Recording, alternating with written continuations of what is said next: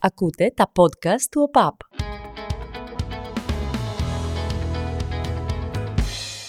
Αν και πάω να το κάνω μανιέρα, δηλαδή ξεκινώντας με μία λέξη η οποία χαρακτηρίζει τη συνέχεια του podcast, είναι κάτι που μπορώ να πω ότι μου αρέσει, γιατί κάπως δεν είναι καλύτερα η ιστορία όταν ξεκινάς από μία λέξη και μετά κάπως ε, το φέρνεις από εδώ, το φέρνεις από εκεί και καταλήγεις κάπου.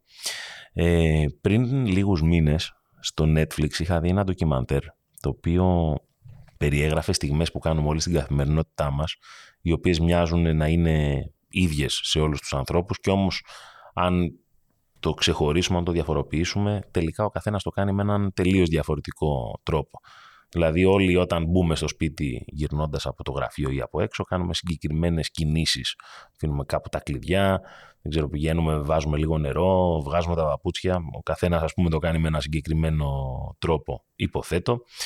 Ένα από τα δικά μου ritual όταν δουλεύω από το σπίτι, γιατί είναι κάποιες μέρες που πολλοί άνθρωποι δουλεύουμε από το σπίτι κατά τη διάρκεια της, ε, της εργασίας μας, είναι ότι βάζω το λεξικό του μπαμπινιώτη κάτω από το λάπτοπ για να ανεβαίνει λίγο περισσότερο, λίγο πιο πάνω ο υπολογιστής και να βλέπω καλύτερα και με ξεκουράζει αυτό με τις ώρες που, που περνάω δουλεύοντας από το σπίτι.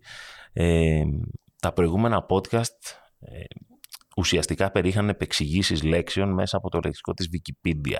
Οπότε είπα σήμερα να πάω πιο παραδοσιακά και ξεκινάω με τη σύγκριση. Η σύγκριση λοιπόν είναι η εξέταση δύο ή περισσότερων προσώπων ή πραγμάτων για τον ε, εντοπισμό ομοιοτήτων ή και διαφορών σύμφωνα με το λεξικό του Μπαμπινιώτη. Κατά τη δική μου άποψη, η σύγκριση είναι η λέξη που χαρακτηρίζει περισσότερο από όλες το ποδόσφαιρο και τον αθλητισμό γενικότερα. Διότι χωρίς αυτήν, αν το σκεφτείτε, δεν υπάρχει αθλητισμός.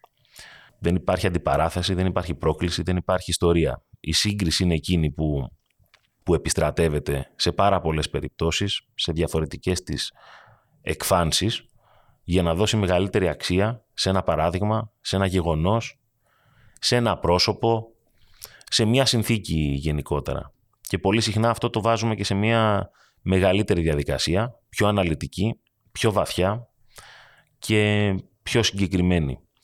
Μπορεί να αφορά ε, στατιστικές κατηγορίες, ας πούμε, αναλυτικές μέσα σε ένα παιχνίδι, αλλά μπορεί να αφορά και επιτεύγματα, διακρίσεις, ε, οτιδήποτε μπορείτε να σκεφτείτε στο ποδόσφαιρο. Το σημερινό αντικείμενο της σύγκρισης που κάνω είναι το πώς και γιατί έχουν αλλάξει τόσοι προπονητές φέτος στην Premier League, γιατί γίνεται αυτό το πράγμα, πώς εξηγείται και αν είναι κάτι το οποίο έγινε συμπτωματικά φέτος ή αν προκύπτει από κάπου.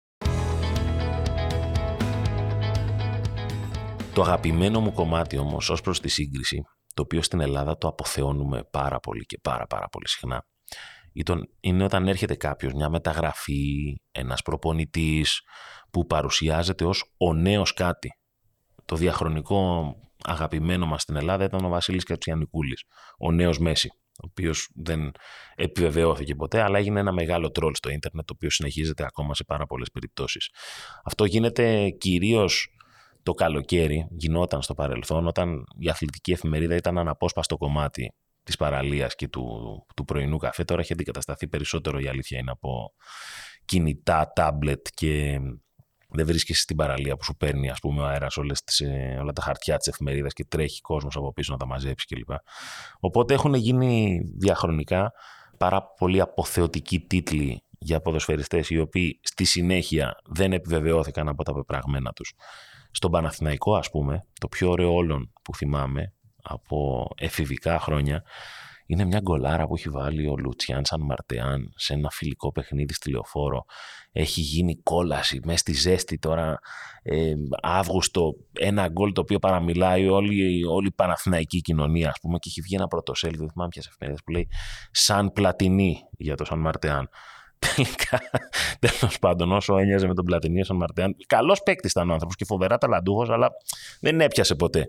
Τώρα στον Ολυμπιακό ήταν ο, ο Ντιόγκο που κάνει μια καλή χρονιά στην αρχή. Λένε ο νέος Γιωβάνι, να τη φέραμε και τέτοια. Και κάνει μια χρονιά, μετά έχει έτσι κάπως ε, κάπως πάχινε, βάρινε, έβγαινε και έξω, του είχαν καταλογίσει έτσι και μια πιο, να το πω, μια αθλητική ζωή. Στην ΑΕΚ, εντάξει, είναι φοβερή η λίστα πιο πρόσφατο παράδειγμα που έφυγε πολύ νωρίς, χωρίς ο άνθρωπος να κάνει κάτι τόσο, τόσο λάθος. Ήταν ο Μιλόγεβιτς που τον χαρακτήρισαν ο νέος Μπάγεβιτς και ήρθε να μείνει και λοιπά και έφυγε μετά από πέντε αγώνες. Τέλος πάντων, είναι πάρα πολλά και στην Ελλάδα γενικά πολύ συχνά μπορεί να σκεφτεί κάποιος ότι υπερβάλλουμε λίγο περισσότερο ή δραματοποιούμε ακόμα περισσότερο τις καταστάσεις. Η σύγκριση βέβαια, για να επιστρέψω στην αρχή, είναι ότι μπορεί να χαρακτηριστεί ένα προήμιο ενός, ε, ενός διλήμματος. Γιατί κάποια στιγμή η σύγκριση κάπου καταλήγει. Κάπου πρέπει να πεις ότι είναι ή έτσι ή έτσι, ή ναι ή όχι, 50-50. Ή είσαι από εδώ ή είσαι από εκεί. Είναι δύσκολο δηλαδή να μην έχεις ε, προτίμηση σε κάτι. Ταυτόχρονα όμως αν βρεθεί σε διαδικασία διλήμματος είναι αδύνατον σε αυτό το δίλημα να μην αναγνωρίσεις και την πλευρά την άλλη. Δηλαδή η αθλητική ιστορία είναι γεμάτη από διλήμματα και αυτά τα διλήμματα συνήθως συνοδεύουν, συντροφεύουν, χαρακτηρίζουν μια εποχή. Η εποχή που ζούμε τώρα που οδεύει προς το τέλος της αν δεν έχει ήδη τελειώσει είναι το δίλημα Μέση Ρονάλντο. Και για να σας δώσω το παράδειγμα, προφανώς αν είσαι υπέρ του Μέση σε αυτό το δίλημα δεν μπορεί να μην αναγνωρίζεις το μεγαλείο του Κριστιανό Ρονάλντο και το αντίστοιχο. Αυτό πάντα αφορούσε δύο. Ε, και οι Αμερικανοί που γενικότερα είναι ένα επίπεδο μόνοι τους θα έλεγα στην ε, οπτικοποίηση αθλητικών ιστοριών, στο πώς τις προσεγγίζουν, τις αναδεικνύουν, τις κάνουν πιο δραματικές, πιο ενδιαφέρουσες.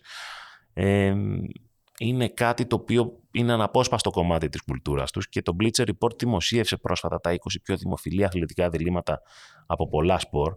Ε, ξεχωρίζω ας πούμε Larry Bird, Magic Johnson που διάβασα, Mohamed Ali, Joe Fraser, Chris Everett, Μαρτίνα Ναυρατήλοβα, Bill Russell, Will Chamberlain, Pete Sampras, Andrea Gassi, Borg McEnroe, Nadal Federer, αλλά στο ποδόσφαιρο, φεύγοντας από το Μέση Ρονάλντο, το πρώτο δίλημα που θυμάμαι ever ε, δεν ήταν ποδοσφαιρικό, δεν ήταν δηλαδή ε, από δύο ποδοσφαιριστές, ήταν από δύο προπονητές. Και ήταν στο ποδόσφαιρο της Premier League τη δεκαετία του 90. Το μεγαλύτερο δίλημα τότε ήταν το Arsène Wenger, Alex Ferguson. Μια τεράστια μονομαχία, δύο φοβερές προσωπικότητες και ένα μεγάλο δίλημα. Γιατί, γιατί δίλημα όμως, γιατί αυτοί οι δύο άνθρωποι ήταν, αν και είχαν την ίδια βάση, δηλαδή το ίδιο ευρύτατο πεδίο γνώσης του αντικειμένου, είχαν τόσο διαφορετική θεώρηση των πραγμάτων. Όρισαν μια εποχή, αλλά δεν μπορούσες να μην διαλέξεις αν είσαι με Ferguson ή με Wenger. Δεν γινόταν. Δεν γινόταν γιατί αν και είχαν την ίδια βάση, είχαν τόσες διαφορές. Και όταν λέω την ίδια βάση, για να το κάνω έτσι λίγο πιο τεχνικό, δεν είναι αυτό που λέμε ότι ήταν δύο προπονητές που κάναν μόνο κοουτσάρισμα, διαχείριση αποδητηρίων, αλλαγές, δηλώσεις. Ήταν προσωπικότητες που διαμόρφωναν στρατηγική. Παίρναν ποδοσφαιριστές με συγκεκριμένα στοιχεία. Ήταν επικεφαλής των συλλόγων, όχι μόνο στο ποδοσφαιρικό του κομμάτι, αλλά και στο πώς αυτός ο σύλλογος θα αναπτυχθεί στρατηγικά. Και είναι δύο, δύο προπονητές οι οποίοι όρισαν μια εποχή και τους μετέπειτα προπονητές που άρχισαν να έρχονται στην Αγγλία. Ο Βεγγέρ ήταν πιο ψύχρεμος γενικά στη διαχείριση και στη λογική της ομάδας. Έχτισε την ομάδα του την Arsenal ο Βεγγέρ με επιθετικογενή στοιχεία, με το να ευχαριστιέται ο κόσμος που πήγαινε στο Highbury το πώς παίζει η Arsenal, μετέτρεψε αυτό το boring, boring Arsenal, η βαρετή, βαρετή Arsenal τη δεκαετία του 80 σε scoring Arsenal. Ο Ferguson είχε μεγαλύτερη ένταση. No nonsense που λέγανε οι Άγγλοι. Δηλαδή, πώς ήταν στο manager όταν προσπαθούσες να κάνεις μια καριέρα εκεί πέρα και ήταν στο 75 κέρδιζες ένα 0 και πήγαινες και άλλαζες τα settings και έλεγες τέρμα, ας πούμε, απλά διώχτε την μπάλα, δεν με νοιάζει τι θα γίνει, απλά να τελειώσει το match. Ε, ο Ferguson έλεγε πάντα ότι εγώ προτιμώ να κερδίσω 5 παιχνίδια 1-0 παρά ένα παιχνίδι 5-0. Δεν με νοιάζει αυτό το πράγμα. Είμαι πιο πραγματιστής. Ε, είχαν μεγάλη διαφορά στη μεταγραφική πολιτική που ακολουθούσαν. Ο Βενγκέρ ήταν ένας άνθρωπος που έγινε γνωστός για το πώς κατάφερε να φέρνει νέους ποδοσφαιριστές, μικρούς σε ηλικία και δημιουργώντας μέσα από την Arsenal παγκόσμιους αστέρες. Αυτή η λογική έγινε γνωστή ως The Arsenal Way, ο τρόπος της Arsenal. Ο Ferguson ξεκίνησε με κάτι ακόμα πιο δύσκολο από αυτό που έκανε ο Βενγκέρ, γιατί εκμεταλλεύτηκε τις ακαδημίες της ομάδας. δημιούργησε μια τρομερή τάξη ποδοσφαιριστών, την περιβόητη τάξη του 92 που στη συνέχεια κορυφώθηκε κατακτώντας το, το Champions League, αλλά μετά και λόγω του πόσο Ferguson διαχειριζόταν τη United, η United έγινε ένα παγκόσμιο brand name, έγινε η πιο δημοφιλής ομάδα στον κόσμο, οπότε μοιραία ε, έφυγε από τη λογική παίρνω νέους για να τους δημιουργήσω, ε, άρχισε να παίρνει και παίκτες με το, στο prime τους, αλλά είναι και η ομάδα που είναι υπεύθυνη για το πόσο ο Ρονάλντο έγινε αυτός που έγινε. Οι τίτλοι βεβαίως, για να τα λέμε και σε επίπεδο σύγκρισης πραγματικής, ε, είναι ξεκάθαρο ότι ο Ferguson είχε είναι ο πιο επιτυχημένος Άγγλος προπονητής, ο πιο επιτυχημένος προπονητής όλων των εποχών. Είχε πολύ περισσότερους τίτλους από τον Βενγκέρ. Γιατί μου ήρθε το Βενγκέρ Ferguson, διότι Βενγκέρ και Ferguson μπήκαν στο Hall of Fame του αγγλικού ποδοσφαίρου. Και ρωτώ, πόσοι από εσάς ξέρατε ότι υπάρχει Hall of Fame της Premier League; Πολλοί λοιπόν, εγώ δηλαδή, πολλοί, μην μιλάω και για σας, εδώ το εντός έδρας, εγώ Μιχάλης Τσίγκρι, δεν το ήξερα ότι υπήρχε Hall of Fame της Premier League. Το είχα διαβάσει κάποια στιγμή πριν κάποια χρόνια, τέλος πάντων δημιουργήθηκε. Δεν υπάρχει κάτι πιο αμερικανικό από το Hall of Fame, δηλαδή να υπάρχει ένας οργανισμός ο οποίος αναγνωρίζει ότι εσύ έχεις υπάρξει εξέχουσα μορφή στο δικό σου πεδίο, όποια και να, και να είναι αυτή, και με αυτόν τον τρόπο σε τιμούμε βάζοντάς σε στο, στο Hall of Fame. Βέγκερ και Φέργκισον άλλαξαν, όπως είπαμε, τον τρόπο που αντιμετωπιζόταν το ποδόσφαιρο στο νησί. Η Arsenal ήταν πιο μπροστά από την εποχή της τότε, έφερνε παίκτες που δεν ήταν Άγγλοι, έφερνε, είχε δημιουργήσει μια γαλλική παροικία στην ομάδα. Αλλά Βενγκέρ και Φέργκισον ως προσωπικότητες είναι ακόμα, αν το σκεφτείτε, τα, οι μορφές τους πλανώνται πάνω από τα δύο γήπεδα, σαν, σαν φαντάσματα. Δηλαδή, Ας πούμε η Arsenal που κάνει title challenge φέτος, κάπως ο Αρτέτα προσπαθεί να μπει στη λογική των νέων ε, οπαδών της Arsenal ως, όχι απάντηση, ως κάτι το οποίο έρχεται να μας θυμίσει τις χρυσές μέρες του Wenger. Η Manchester United δεν το έχει βρει καν ακόμα. Ε, μπορεί ο Ten Hag να είναι αυτός ο άνθρωπος, γιατί η αλήθεια είναι ότι από όσους προπονητές έχουν έρθει μετά τη φυγή του Sir Alex Ferguson, αυτός μοιάζει να είναι εκείνος που ταιριάζει λίγο περισσότερο στο πώς θέλει ο κόσμος της Manchester United να παίζει, να παίζει η ομάδα. Αλλά ακόμα ακροβατεί ανάμεσα σε, ευτυχία και, σε επιτυχία και αποτυχία. Εκεί που πάει να ανέβει κάπως πέφτει. Αλλά όπως και να έχει θεωρώ ότι είναι μια, μια, προσθήκη, μια προπονητική προσθήκη στη United που είναι προς τη σωστή κατεύθυνση. Η ουσία της υπόθεσης όμως και το θέμα του podcast από την αρχή του είναι ότι από την εποχή Wenger Ferguson που ήταν οι άνθρωποι που στα πρώτα χρόνια της Premier League ε, άρχισαν να δημιουργούν ένα νέο status quo για τη Λίγκα. Έχει υπάρξει μια τεράστια αλλαγή από τη στιγμή που έφυγαν αυτοί οι δύο άνθρωποι από την Premier League και την Premier League που έχουμε σήμερα. Και τα δείγματα γραφής είναι αρκετά τα τελευταία χρόνια. Κατά την άποψή μου η μεγαλύτερη διαφορά που εντοπίζω στην Premier League είναι στην κουλτούρα του πρωταθλήματος σε σχέση με το παρελθόν, στους συνεκτικούς δεσμούς που υπάρχουν ανάμεσα στις ιδιοκτησίες των ομάδων και τις τοπικές κοινωνίες που θεωρώ ότι σε πολύ μεγάλο βαθμό έχουν χαθεί. Η σύγκριση δηλαδή είναι αναπόφευκτη.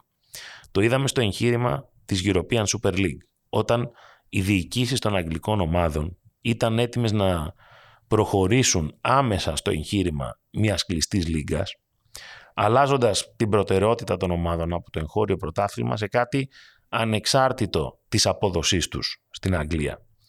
Αυτό δεν πέρασε, μεν, αλλά θεωρώ ότι με κάποιο τρόπο ε, προς το μέλλον είναι κάτι το οποίο σίγουρα θα επαναφέρει τη συζήτηση προς αυτή την κατεύθυνση λόγω των εσόδων, λόγω των χρημάτων που θέλουν οι ιδιοκτήτες των ομάδων να αυξάνονται, να δημιουργούν πιο πολλά ανταγωνιστικά παιχνίδια, να υπάρχει μεγαλύτερο κίνητρο οικονομικό για τις ομάδες να κατακτήσουν τίτλους. Οπότε με κάποιο τρόπο θεωρώ ότι το εγχείρημα της European Super League ίσως όχι ακριβώς όπως ε, παρουσιάστηκε πριν από δύο-τρία χρόνια, αλλά με κάποιο τρόπο θα, θα επανέλθει. Χωρίς όμως να μιλάω ε, θεωρητικά, αρκεί μια σύγκριση σε σχέση με το παρελθόν στο κομμάτι των προπονητών για το πώς έχει αλλάξει η κουλτούρα των αγγλικών ομάδων σε σχέση με τους προπονητές Θυμάμαι παλιά στην Ελλάδα στη δεκαετία του 90 που έφευγαν πάρα πολύ γρήγορα οι προπονητές και το 2000 λέγαμε ότι μα στην Αγγλία δίνουν χρόνο στου προπονητές. Περιμένουν να δούνε τι θα κάνουν. Δεν φεύγει κάποιος μετά από λίγες μέρες. 23 χρόνια μετά αποδεικνύεται ότι η Ελλάδα ήταν πολλά χρόνια μπροστά, διότι ο Πότερ, ο Γκρέαν Πότερ, 205 μέρες μετά την πρόσληψή του από την Τζέλσι, που έδωσε 22 εκατομμύρια ευρώ στην Brighton για να τον φέρει, έφυγε. Και δεν είναι ο μόνος. Είναι ο 13ος προπονητής που αποχωρεί από ομάδα της Premier League τη σεζόν 2022-2023. Αυτοί οι 13 προπονητές έχουν φύγει από 10 ομάδες. Δηλαδή, οι μισές ομάδες της Premier League φέτος έχουν αλλάξει προπονητή. Και λες, πώς γίνεται αυτό το πράγμα όταν υπήρχε μια τέτοια λογική ότι ο προπονητής είναι ο απόλυτος άρχοντας όλων, του δίνουμε χρόνο, περιμένουμε να τελειώσει η χρονιά και αν δεν πάει καλά τον διώχνουμε τότε ή πρέπει να φτάσουμε στο μη παρέκει για να φύγει. Και όμως συνέβη, και όμως άλλαξε και θεωρώ ότι η εξήγηση αυτού του πράγματος είναι προφανής. Πριν πάω στην προφανή εξήγηση, θέλω απλά να σας πω πολύ γρήγορα τους 13 προπονητές που έφυγαν. Σκοτ Πάρκερ φεύγει από την Bournemouth 30 Αυγούστου. Τόμας Τούχελ από την Τσέλσι 7 Σεπτεμβρίου. Γκράχαμ Πότερ φεύγει από την Brighton όπως είπαμε για να πάει στην Τσέλσι 8 Σεπτεμβρίου. Μπρούνο Λάζε από τη Wolves 2 Οκτωβρίου. Στίβεν Τζέραρντ από την Άστον Βίλα 20 Οκτωβρίου. Ραλφ Χάζενχουτλ από τη Southampton 7 Νοεμβρίου. Λάμπαρντ από Everton Ιανουάριο. Τζέσε Μαρς από τη Leeds Φεβρουάριο. Νέιθαν Τζόουνς πάλι από τη Southampton λίγους μήνες μετά, 12 Φεβρουαρίου. Βιεϊρά από την Πάλας. Κόντε από την Τότεναμ. Ρότζερ και Πότερ από τη Λέστερ και την Τζέλσι τώρα την Κυριακή 2 Απριλίου. Η εξήγηση λοιπόν για μένα είναι ότι σε σχέση με την εποχή των Βεγγέρ και Φέργιουσον, οι αγγλικές ομάδες δεν ανήκουν σε Άγγλους επενδυτές. Το οποίο ε, θεωρώ ότι εξηγεί πολύ και την διαφορετική μεταγραφική πολιτική που βλέπουμε, το πώς ε, έχει αλλάξει το ποδόσφαιρο στην Αγγλία και το πόσο έχει βελτιωθεί, αν θέλετε, το πόσο έχει αλλάξει ως προς το καλύτερο, το πόσο προσελκύει κόσμο. Γιατί με εξαίρεση την Bradford, την Brighton, την Tottenham και λίγο την Everton, λίγο ενώ επειδή υπάρχει διπλή εθνικότητα, οι 16 από τις 20 ομάδες της Premier League τη φετινή χρονιά ανήκουν σε ξένους επενδυτές. 16 από τις 20. Διότι έχει γίνει μια τεράστια ε, βιομηχανία η Premier League, η οποία προσελκύει επενδυτές όχι ε, για να κάνουν την πλάκα τους με μια ποδοσφαιρική ομάδα, αλλά γιατί υπάρχει μια πραγματική ευκαιρία σε αυτό το κομμάτι. Και υπάρχει εκπροσώπηση από την Αμερική, υπάρχει από την Ελλάδα βέβαια, με τον Βαγγέλη Μαρινάκη στην Nottingham Forest, υπάρχει από το Πακιστάν, από την Κίνα, από τη Σαουδική Αραβία, την Τσεχία, τα Ηνωμένα Αραβικά Εμμυράτα, το Κατάρ, την Ταϊλάνδη και την Ιταλία. Είναι μεγάλο το κατόρθωμα της Premier League εμπορικά αυτό. Δηλαδή να είναι το ποδόσφαιρο τόσο ελκυστικό για οποιονδήποτε όμως εμπλεκόμενος στο άθλημα υπό οποιονδήποτε ρόλο.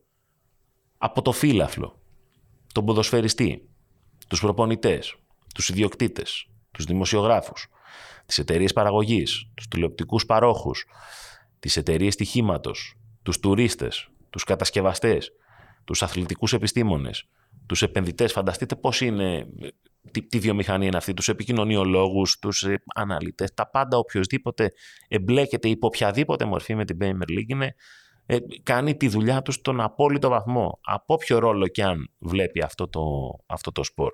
Είναι ένας παράδεισος για όλους. Και είναι κάτι το οποίο σου αρέσει να το, να το βλέπεις, αλλά μέσα του υπάρχει μια μεγάλη διαφορά. Δηλαδή δεν είναι το, δεν είναι το ίδιο. Και η ερώτηση είναι ότι η σύγκριση σε σχέση με το παρελθόν μας αρέσει πιο πολύ αυτό που βλέπουμε τώρα με αυτό που βλέπαμε στο παρελθόν. Η άποψή μου είναι πως ναι, δηλαδή είναι κάτι πολύ πιο ελκυστικό στο μάτι. Αλλά το τίμημα είναι μερικές φορές να απολέσεις τους δικούς σου ε, συνεκτικούς δεσμούς με την ομάδα. Είναι κάτι που σου αρέσει ή είναι κάτι που δεν σου αρέσει τόσο πολύ; Τι μετράει περισσότερο; Είναι δηλαδή το πιο ρομαντικό against modern football, κάτι το οποίο ε, τελικά αρέσει σε πιο πολύ κόσμο, αποκλείει κάποιον άλλο κόσμο που δεν θέλει να το βλέπει; Τι είναι αυτό που προτιμάμε και ποια είναι τελικά η σύγκριση που πρέπει να κάνουμε σε αυτό το κομμάτι. Ακούτε το εντός έδρας στο Spotify, στα Google αλλά και στα Apple Podcasts. Μέχρι την επόμενη φορά, να είστε καλά.